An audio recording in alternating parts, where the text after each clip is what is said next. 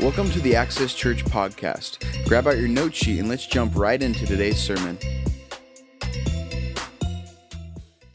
We have the true and committed here at church on a three day weekend. Or you just couldn't travel, so you had to be here. You had no other choice, but we're glad. We're glad you're here. Um, all right. Hey, uh, before we kind of jump in, you mind if I move this, Pat, or? Okay. Just want to. Um, a few things going on here, and then we'll jump into groups. Uh, today is the last day of our uh, of our series uh, in essential faith, and then we're going to jump into the book of Acts. I know a few of you are already starting to jump into Acts. I encourage you start reading that book, start prepping the soil, getting it ready. Uh, we're going to be in that probably through Easter, so we're going to take a lot of time going through the book of Acts. So, just a heads up on that. Uh, let me tell you what's going on. I might lose my voice because last night was a wild night. So if you uh, check out Facebook Live, one of our own, Ashley Hanley, uh, did some country singing last night in Old Town Temecula. So uh, we threw it out there for you guys, and uh, uh, and so we packed it out. I think uh, they said it was the first sold out show ever, and that's because our church was like half the people there. So um, we had a great time supporting her. She killed it. So you can check out uh, the Facebook uh, group, and we put some live videos up there. Um, but with that, uh, here's some things going on. With us kind of moving into the book of Acts, we really want to kind of just get into the groove of church of um, being kind of that outreach mindset, but also behaviorally, not just thinking about it and talking about it, but, but doing it. So we're going to have some opportunities over the next several months. What we're going to do, kind of organizationally, where we're going to kind of gather people, is uh, we're going to switch off uh, every other month. One month, we're going to work with a local organization called Swag. Uh, Andrew, am I getting a little bit of feedback on this? Okay, you can play around with it because it's announcements. Nobody cares. So, uh, but get that because that'll bother me while I preach. Yeah. Um, but um, uh, so we're going to be next. Is it Thursday? Is Laura Lee in here? Laura Lee, is it Thursday? Okay, Thursday. This so September, we're gonna um, hang out with the homeless and it's about an hour. It's real quick. Uh, Lee and I did it though a few months ago. It's really cool to have a great setup, very safe. But we help bring a potluck meal and just make them feel human and loved because a lot of times they don't. And uh, it's not real hard. It's a great way for our church to participate. So uh, that's limited too. So signups are either talk to Laura Lee, write it on uh, something and, and put it on the table. Um, or just go online or on your app. You can sign up. So that's this Thursday. Uh, so just heads up on that. So we're going to do that in September. October, we're heading down uh, to the orphanage in Mexico, and we've contacted them. Do we have a date on that? Is that on the website too? On the, or not yet? Not on yet. Okay, we'll get that up. Uh, so, but I mentioned that last week, and a lot of you like, I want to go to Mexico. Just remember, you got to have a passport. So you got to jump on that if you want to go. That's also limited. We can't take a huge group. So uh, we're going to switch those off. So September, homeless, October, Mexico, November, homeless. We're going to kind of just have that. So uh, it's going to be a great time and uh, looking forward to that. In October, just so you know, they have two orphanages. One's with teens, one with little kids. We're going to focus on the little kids in October, and they're going to hang out with the teenagers in December. So that just so you know, um, if you have one age group you really like, that's kind of what we'll be doing. So check out our website or check out our app for information on that. Also, connection group signups.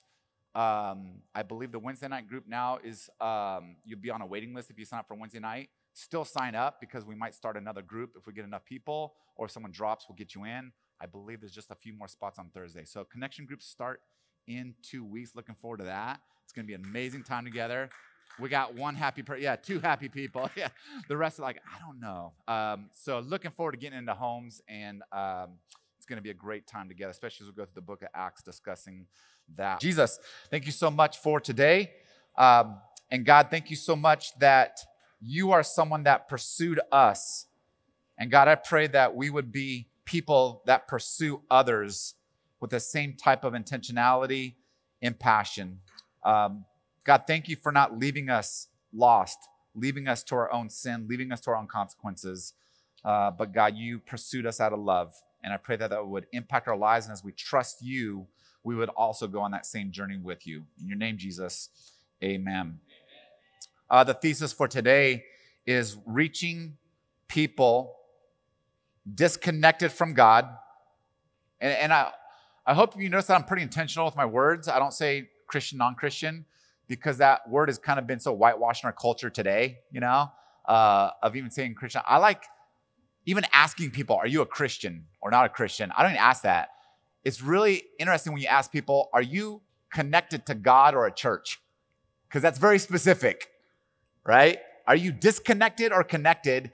And it's also not as volatile. I notice people, it's like, they don't mind being like, oh yeah, I'm not really connected, or yeah, you know, I'm not really connected to God. I kind of throw some prayers every once in a while. But if you say Christian, non-Christian, it's almost like, oh, you know, what's you can kind of ramp things up. But so reaching, reaching people disconnected from God or church is the process. So what do you call it? Outreach missions. Reaching people disconnected from God is the process of God working in me in order to work through me. Outreach and missions is primarily a work of God.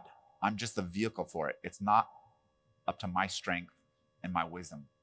This is huge. This is why we get nervous and fearful. what if I say something wrong? What if I do? What if I do? Right? What, if they say no? What if they no? We got all those things. Uh uh-uh. uh. you are no longer living by faith. You're living by your own intellect and strength and worries so if I view that as far as like, oh, I am just participating with God, that's all I'm doing because of who He is. Because He is a God that works through you or in you in order to work through you. But first, He has to work in you. He's got to transform something and then he can work through you. That's why we're going to take our time just, you know, because some of us here, six months of outreach, my gosh, how many techniques can we go through, right? It's like, we get it, reach people, I get it, right? Because we actually have to have a rewiring of our hearts and minds. For some of us, we've never really thought about outreach. Um, others of us, we have a very bad view of it. If I say the word evangelism, some of you break out in hives right now, right? we're going to go do an evangelism thing. You're like, oh like that word's so huge and it's so scary. We have to rewire. That's why we're taking six months. Because God has to work in us as a church before He can work through us. Before we start doing all these activities and let's go reach our city and let's go reach our, our families, sometimes we start trying to have God work through us, but He hasn't worked in us yet. And, and then that's why it doesn't really work or it doesn't sustain. We do it for a couple weeks and then we lose the passion. That's why we're doing this. That's my thesis is reaching people disconnected from God is really a God process of him working in me in order to work through me. First, we have to get the heart of God before we can move to be the hands and feet of God. Heart first, then we can be his hands and feet. What is the heart of God? Luke 19 10, I think, exemplifies this, where Jesus says, For the Son of Man, he's talking about himself, for the Son of Man came to seek and save the lost. That's why he came. He didn't come to start a cool church because there needed to be more cool churches. He didn't come to impress people that they would like him, like, oh, Jesus, you're really cool. Every day he woke up knowing that his years here were limited with one purpose that the Father would work in me in order to work through me because he primarily saw people's lost. And this is where the rewiring has to take place. Do you, do you view people who are disconnected from God or church as lost? Where many times the church views people as enemies. Enemies to be fought rather than lost to be found. We see that on social media. We see that in our culture wars. We're fighting the very people that God says that's who I came for. In Luke 19, don't forget that Jesus was pursuing someone named Zacchaeus, disconnected from God, a hated person, a tax collector. And that this is where we read that Jesus was known as someone who hung out with sinners, which was not a, a, a good thing back then. They didn't view that as a good thing.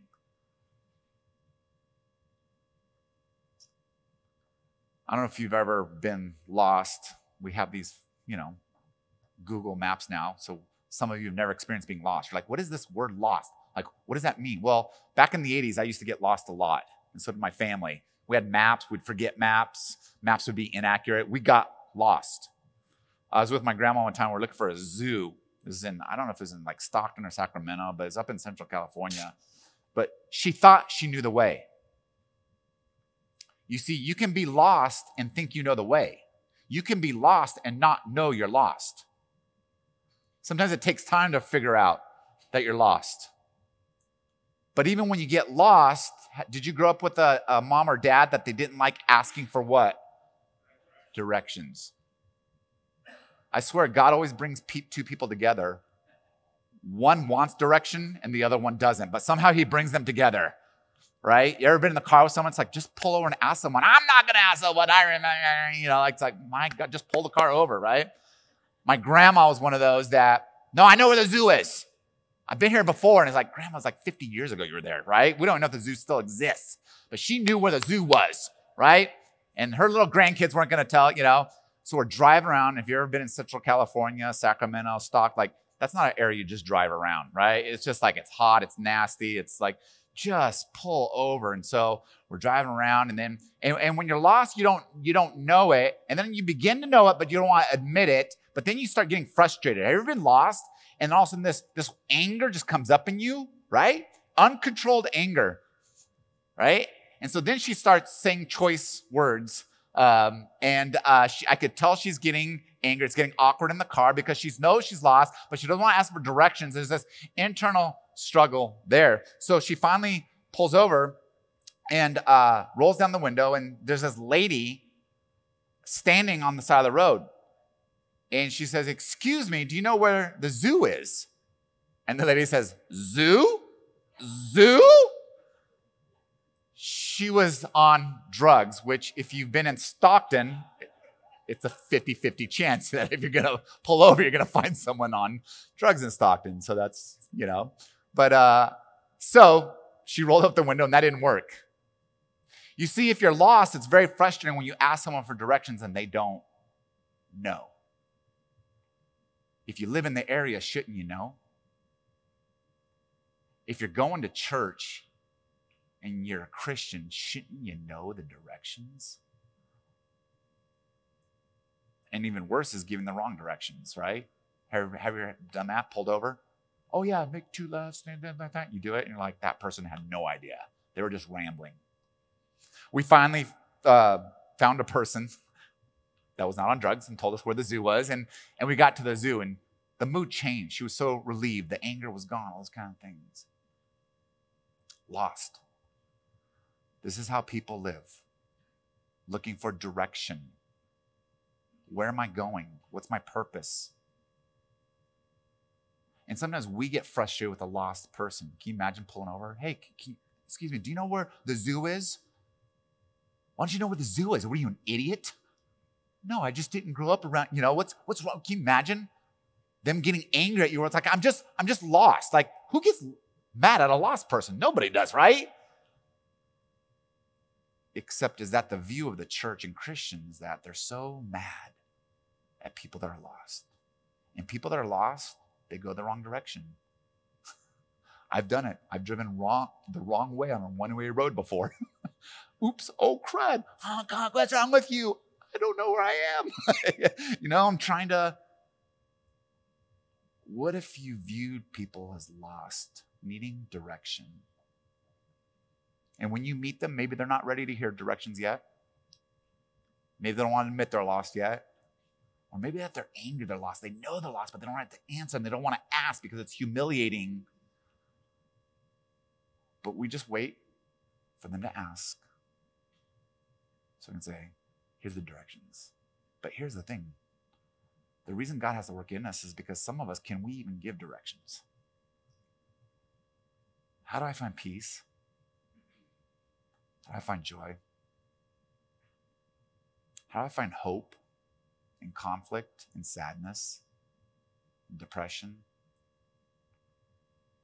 Jesus. How do I find Him? Do you know the answer? Where it starts, how it develops. When you do, there's a confidence then, not a cockiness, but a confidence. But before you have that, do you view people disconnected as lost? And do you have compassion? Knowing that once we were lost and found, because that was the mission of Jesus, and it still is today. It changes an environment.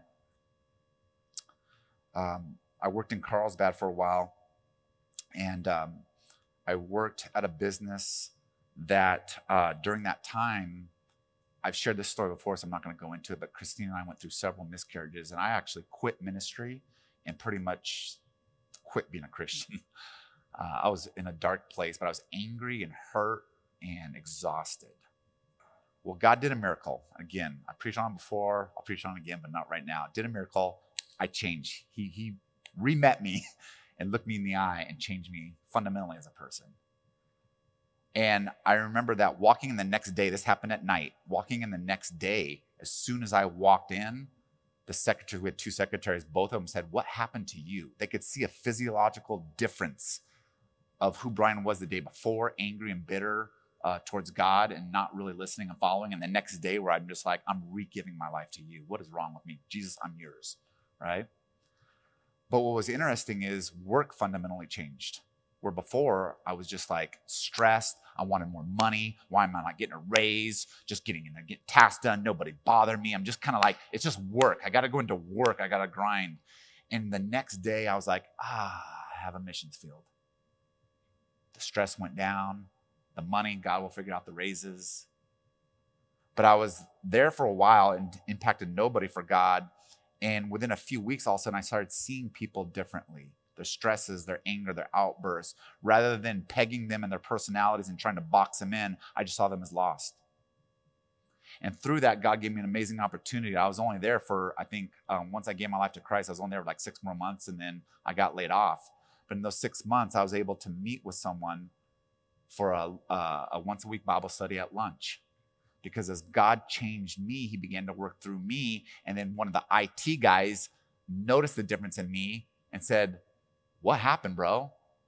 And I used all your guys' different techniques, right? Being real, being vulnerable. We had this miscarriage of this. Can I buy you lunch? So we can, what's one of the ways to impact people? Be generous. Hey, lunch is on me. Let's go. Let's talk. And then ask questions. What's your journey? What's your, you know, and then all of a sudden just hey, would you like to open up the Bible and go through Matthew together? Right? Yeah, I'd love to do that. I didn't reach everybody in that office, but that wasn't my assignment. You see, everyone has different assignments. But that one guy, that was my assignment. As God worked in me, He's able to work through me. And here's the funny thing I used no techniques, no evangelism thing, no four steps to coming to know to Christ. I did not, because people realize that comes off as fake. Just be yourself. But what if I say the wrong thing? Yeah, then they'll know you're a human being. How about that? Right? Well, I don't know the whole Bible. I don't think anyone's going to ask you to verbatim say the whole Bible to them, right? They don't want that. But do you know enough of the Bible? Do you have any verse to encourage them, any direction for them? Change work. The stress was different. The excitement was different. It went from a workplace to a missions field. Reaching people disconnected from God is the process of allowing God to work in me in order to work through me. Why? Because if we're Christians, Christ followers, as Jesus came to seek and save the lost, now we're assigned to seek and save the lost. I want to encourage you with this. The only way people can come to know Jesus is through the people in his church. There's no other way. And if the church does not follow through on the opportunity and the responsibility, then we participate in keeping people lost and disconnected from God. That's heavy. Think about that. God works exclusively through his people. Now, does he have to do that? Does God have to do that? No but he chooses to do it. Why? Because missions and outreach and reaching disconnected people is a partnership that he wants us to bring along so we get to experience what it's like to help someone who is lost to be found because there's nothing more energizing life I know some of you are like, no, Brian, there's nothing like waking up, having a cup of coffee, reading a Bible verse, and underlining it and taking a picture and sending it to Instagram. Like, there's nothing like that. Like the peace, right? That no. There's nothing like a, you know, a worship time, you know, where we're there and we're getting the chills, right? And we're singing and, and, and Pat starts hitting these amazing notes, right? And I get the chills and I start crying. God bless you, Pat, but no, I got something better. Sing someone that if their life ended, they would cease to exist. Who's been living their whole life trying to figure it out on their own, carrying the weight of finances and relationship, and meeting Jesus, finding freedom, finding joy, finding eternal life. That's why we read the Bible. That's why we have Pat lead us in worship. That's why we come to church. Work in me is not the end result. It's the process so he can work through me for the end result that those who are lost would be found.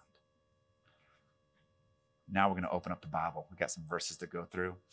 Um, I, and I know uh, there's a lot of verses here. Again, you can go online, review things. I know I talk fast, but let me give you the verses if you want to write them down and then I'll read them. And I encourage you to bring your Bibles too. You know, open them up, mark them, circle things. It's a great way to kind of see how God wants to speak to you personally. The passages we'll be going through are Psalm 96, 1 through 3. Psalm 96, 1 through 3. 1 Peter 3.15. Matthew 28, 16 through 20. Matthew chapter 28, 16 through 20. A couple more. Second Corinthians chapter 5, 11 through 21. Second Corinthians chapter 5, 11 through 21. And then we're going to end with Matthew chapter 9, verses 37 to 38. Matthew chapter 9, 37 to 38. Psalm 96, I just want to remind us from the beginning of time, this is what God has always desired. Remember, the Old Testament is not God being angry. He has counseling for a little bit, and then Jesus comes in the New Testament, he's a lot nicer. Throughout the Old Testament, God's like, Israel, I want you, I want to use you that other nations would know that I'm a good God. Uh, Psalm 96 says this Sing to the Lord a new song. Sing to the Lord all the earth. Sing to the Lord. Praise his name. Proclaim his salvation day after day. Declare his glory among the nations, his marvelous deeds amongst all people. How do you reach people? Showcase how good God is. Just showcase how good he is. To you, in you, through you, around you. Our world needs to be reminded that God is actually good. I think the people, uh, God have uh, people have a view of God as like He's angry and He kind of puts up with us. It's like ah, I'll get you into heaven if I feel like it, you know, or if you're good enough. Like, don't have too many bad days, or I'm gonna be angry. It's like, what's the goal of the church? Is we show how marvelous and gracious and patient and kind and loving and pursuing God is. Declare that. He says, thousands of years ago, that was the goal of God. First Peter 3.15 would encourage us with this. Uh, Peter obviously was a close disciple of Jesus, so I think he understands the heart of God. And, and he says this to us. He says, in your hearts, revere Christ as Lord. And with that, always be prepared to give an answer to anyone who asks you to give the reason for the hope that you have. But do this with gentleness and respect. Oh, does the church need this in a time like today? How about we speak with gentleness and respect towards people who are lost? Not condescending, not judgmental, of gentleness and respect. But he says, listen, as how, how do we get this faith to kind of work in us and to work through us? The first thing is be prepared to give an answer to anyone who asks. Do you know the reason for your faith? Why are you a follower of Jesus? Do you have a story to tell? Do you have a verse that's meant something to you? Sometimes I believe the reason we are apprehensive for God to work through us is just because we're not prepared. And if you're not prepared, that's scaring anything in life. Have any of you started a job or tried to do a job where you didn't feel prepared? You're probably pretty nervous, right? You weren't prepared for that. I didn't have all the tools. So, one of the things that we're going to be working on, just you know, as we go through Acts, is preparing your testimony. Do you know if someone asks you, why are you so joyful? Why do you go to church? Why do you stay married to that person? Why are you so loving here? It's more than just like, oh, I don't know, you know, just, you know, I kind of grew up in a good home, you know, or you just, you know, oh, I, you know, I go to Access Church and like that. That's fine. Tell them about church, but I'd rather you tell them about Jesus than church, just so you know. Just so you know, I hope Access Church, the name never gets elevated above. I just want to tell you about Jesus. Rather than like, oh, you just got to come to our church. Because the likelihood is they're not going to come to church until they have some good interaction or understanding of Jesus. Now, if that happens, great, but why don't we introduce them to Jesus rather than to access? Are you prepared? Here's the other thing is, are we even living a life where they would ask us that question? So when I go to work, they're stressed, but do I have a peace and a joy that attracts them? Be like, we're all cursing and gossiping about our boss, and you're not.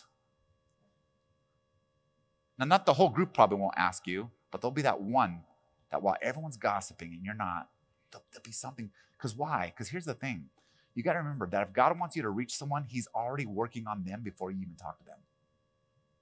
Why are you nervous? Oh my God, I got to bring them to Christ. Are you insane? You ain't bringing anyone to Christ. What's wrong with you? You'll mess it up. But if God is working in me or through me, and if He's already working on them, checkmate, homie, you're going down. Once I see a seed is planted in someone, I'm like, oh my God, you're done. You're done. And I'll tell them that. Yeah, you're going to become a Christian soon. Well, you know, nah, done, dude, done. The seed's planted. I can't even mess it up. God's already working, right? Then it gives me an excitement. It gives me an excitement, right? To be like, oh, now I'm just going to take people down. I'm just going to take them down, right? I'm not nervous because God's already working on them. But are you prepared? Have you thought it through? Are you ready to go into work? And I, I have answers of joy. I have Bible verses. I have stories. Ah, I'm ready, right? Matthew uh, 28 goes on to say that we even have a, a clear directive from God. Is when he's talking to his 11 disciples. This is after the resurrection, right? And um, they were worshiping him. And it says that this is what he said. And one of his final words to the disciples were this Listen, all authority in heaven and earth have been given to me, not to you, not to me, but to Jesus. So Jesus has all the authority, right? From heaven and earth. He said, Therefore, since he has the authority, Go and make disciples of all nations, baptizing them in the name of the Father, the Son, the Holy Spirit, and also teaching them. We're not just reaching people, then we teach them. Some of us reach someone, they're like, Brian, now you take them from here. Oh, you're a leader, you go do it. Uh, no. Boom, I put them back to you. No. If God used you, God has other people for me. You teach them. Well, I, I, I don't know the Bible that well. Well, get to know the Bible well then, because you're going to teach someone. The goal isn't just to be like, oh, go to my church, here's a flyer, and run away. The goal is now disciple them, guide them. I don't have all the answers. Go find the answers then. That's why we're here as a church. We can talk to each other, encourage one another. He says, This is the goal of every Christian, teaching them to obey everything I've commanded you. And surely I am with you always. Check that out. He's with us always to the end of the age. He has all the authority. We don't but he's with us. Oh, if God is with me, then who can be against me, right? It's just a matter of time. Just a matter of time. But he said, go to all nations. So one of the things we want to do as a church is, is not just worry about the people that are around us, but some of us in this room, I, I would love this as a church. I think God's going to send some of us away from here. And I think some of us are scared. We hold on to the American dream. We hold on to relationships too tight. We hold on to money too tight. But God wants to send us. Not the person sitting next to you, but you. And we got to hit all the nations. And here's where I want to encourage you, some of you that are scared. Maybe as we go through the book of Acts, we'll find out who God's speaking to. He's not going to send everyone. Some of us need to be the sender, right? Um, but God has a specific city or a, a specific village or a specific group for you. And he might send you around the world. And here's what I want to encourage you is I've found that cross-cultural evangelism or outreach is actually usually easier than trying to do it at home. I've brought more people to Christ in Africa and India than I have here. And just so you know, it's pretty normal because even Jesus said, What? A prophet is not honored in his own town. Jesus had an easier time reaching people away from his hometown than in his hometown. In fact, his family was one of the last ones to become a Christian. Isn't that crazy? So, some that are scared, it's like, no, no, no, no. This is why Jesus says in Matthew chapter 9, 37 through 38, he says, The harvest is plentiful, but the workers are few. There's people in India right now, there's people in China right now, there's people in Africa right now, there's people all over the world that God's already working on them, but it's going to take a different voice than the people around them. I've been blown away. I remember when one of my, I've been to India twice. I remember one of the trips, they're like, well, just tell your story. I'm like, why would they care about my story? Some suburban kid in California, and like these are farmers, and like I have nothing, you know. I'm like, this, they're just gonna be like, dude, you're a whiner. Like that's what I felt like. But again, dude, that's doing it my own strength. So the Holy Spirit rebuked me, like, uh-uh, I'm working in you to work through you. So don't worry about your story. I shared my story. People are crying. Crazy. Boom. How many people want to accept Christ? Seven people. Awesome. Super pumped. The harvest is ripe or plentiful, but the workers are few. He says, Ask the Lord uh, of the harvest, therefore, to send out workers into the harvest field. I'd love to be a church where we are sending people out to the harvest. That's why we got you guys so much, and uh, we had a great time sharing about Young Life before. But that's why we're so passionate about getting Young Life going. These guys are on campuses. These guys are are at they're living with those that are a lot right there. High school is ripe. Junior high is ripe. No, they got phones. They got this. They're distracted. No, we need to send Christians. We need to support them, and that's why we support them financially. We want to support them on missions. Uh, the camps, right? We're able to support. You know, that money is just a way to send people and to impact lives. Second Corinthians, Paul writes in chapter 5 a great perspective for us.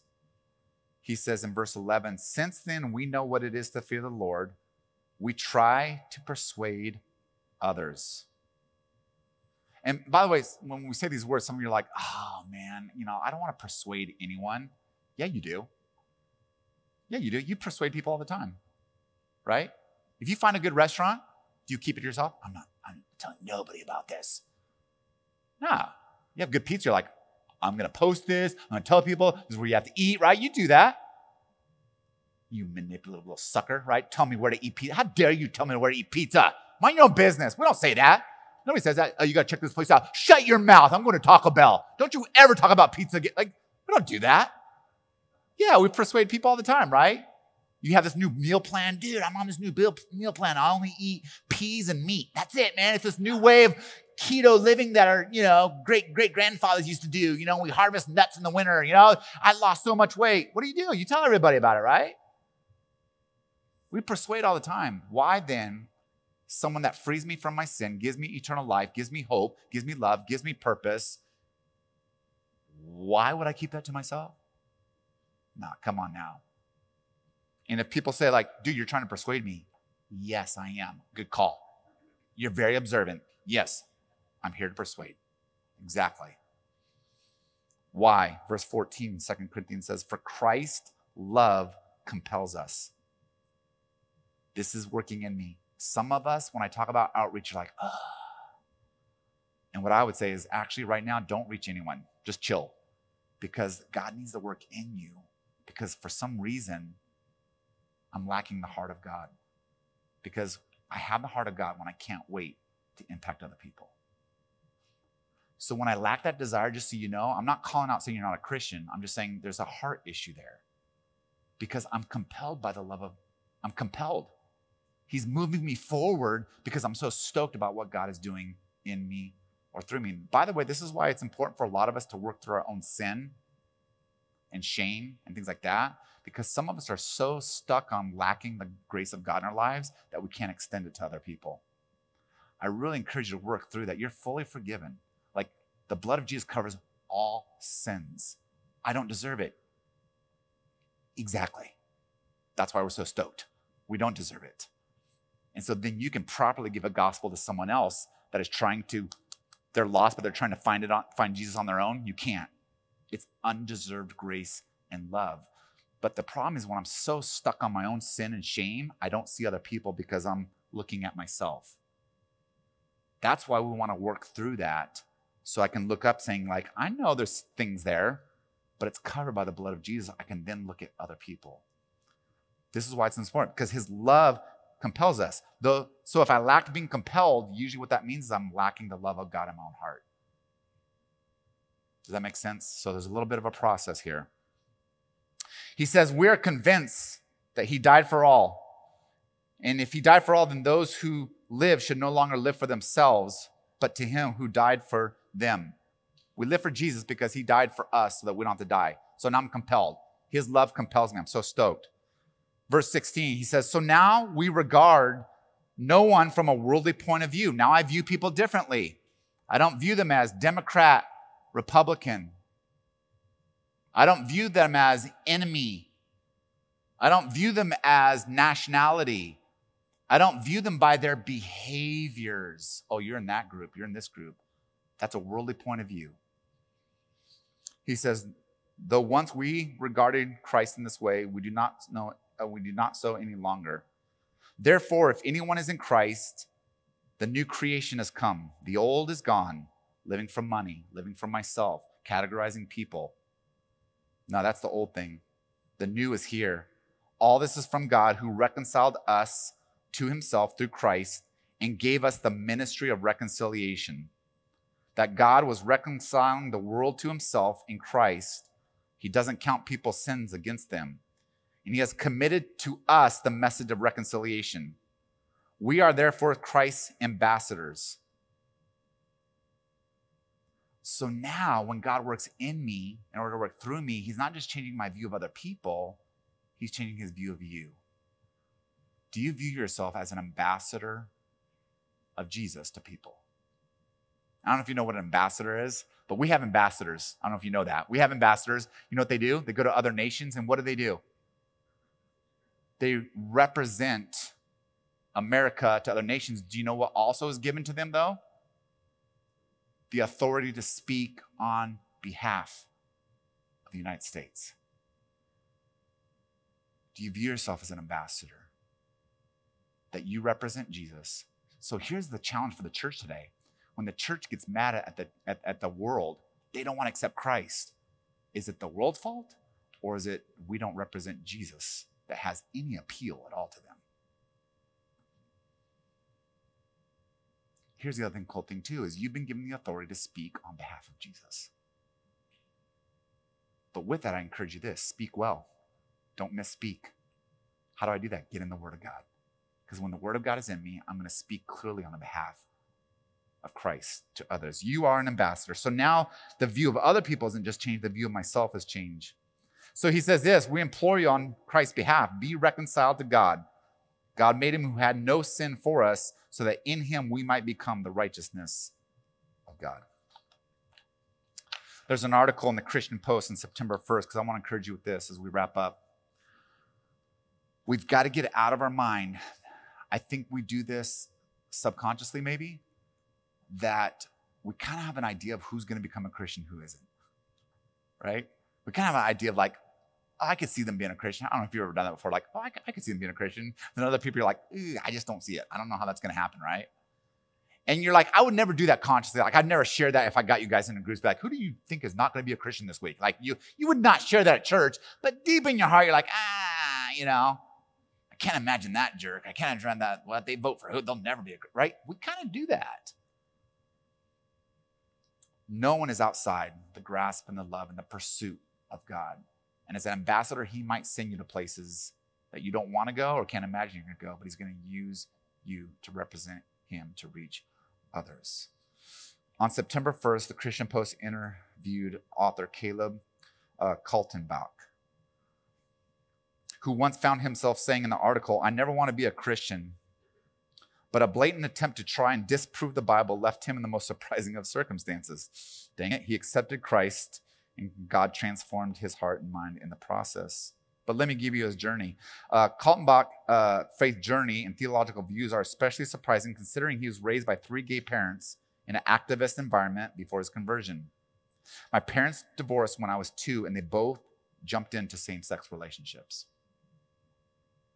The journey led Kaltenbach and his family into two, into years of pro LGBT activism, where he often encountered hate and anger from those who called themselves Christians people who left him feeling in his early years as though he'd never want to put his faith in that type of God. He said, I learned quickly, uh, I learned real quick from things that I saw in pride parades. The way uh, and how I saw Christians treat people, the way I saw families ignore their young sons dying from AIDS. This was in the 80s. And I remember that too. The church was I saw real quick that Christians hated gay people. And I thought to myself, I never want to be a Christian. What's the chances of a guy like this being reached for Jesus? In our minds, we'd say, Good luck, dude. And God's like, Mm-mm. There's no wall I won't climb. Right? Nothing will stop me. And when you have that view, I'll go to a parade if I have to go to a parade. Go to a bar if I have to go to a bar. I'll go to the family barbecue if I have to go to the family barbecue. because I'm an ambassador. And who knows what God's doing in someone's heart that might spark a conversation. Or they view a Christian in a different way. Because imagine this guy. He's viewed Christians a certain way. Can you imagine the first loving, compassionate Christian he runs into? It's got to throw him for a loop. Like, what the heck? Well, it happened in his teen years. He was invited to a Bible study. Oh, you're going down, dude. He was 16, but he wanted to disprove Christianity to this youth group. He's like, yeah, I'll get these Christians. They don't know what they're doing. He didn't realize, remember, sometimes lost people don't know they're lost.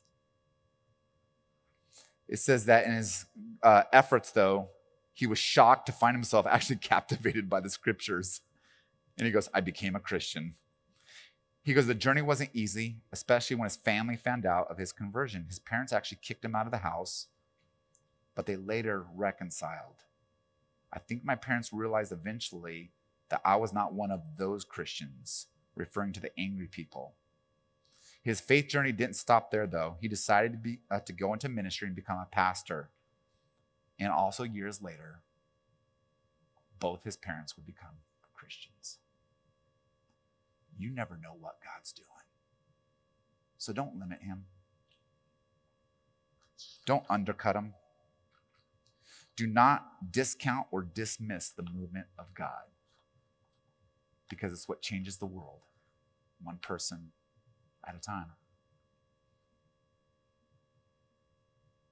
So, this is the journey we're on the next six months that God's going to work in us. And for some of us, He still has to work in us, but not that's not the end game in order to work through us because that's when life gets exciting. Because if Jesus came to seek and save the lost, the Access Church, our goal isn't nice air conditioning, nice worship ministries. Everybody's on a ministry team. Everybody's nice and perfect. Nobody sins anymore. We're all now. We keep, you know, greet each other the holy kiss. It's this perfect little church. No, no, no. The goal is we're going to be a messy, messy church, but we're on movement because God works in us. He works through us. We're going to take time now, and um, I just want to encourage you to let God speak to you now, begin to move you, and maybe even lay some people on your hearts and mind that He wants you to begin to pray for and begin to reach.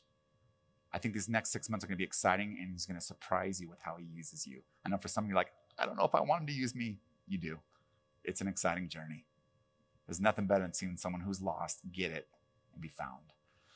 Through this process, we're going to take communion. Uh, go ahead and come on up here, uh, Pat and Aiden. Um, and as we worship, um, I encourage you that as you take communion, here's what I'd love for you to do today. As you take communion, can you thank God for how He's loved you? And then as you take communion, can maybe one or two of you, if you do it in a group, but can you pray for people that you'd like to see them take communion?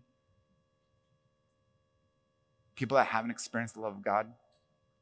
So maybe in communion, we thank God, but also this kind of commissions us to be on mission for Him, to be an ambassador for Him, and maybe pray that their lives are covered by the blood of Jesus too. Jesus, um, I thank you for the ambassadors that you sent in my life because I was an angry, rebellious, confused, and hurt young man. Um, I realized that left to my own, I should be dead or in jail, no doubt. I, I realized that left on my own, I would be divorced multiple times with my kids not knowing me. I realized that I'd have very bad friendships. So, God, I thank you for my mom, who's an ambassador. I thank you for my soccer coaches. Man, I drove them crazy, and they were amazing ambassadors.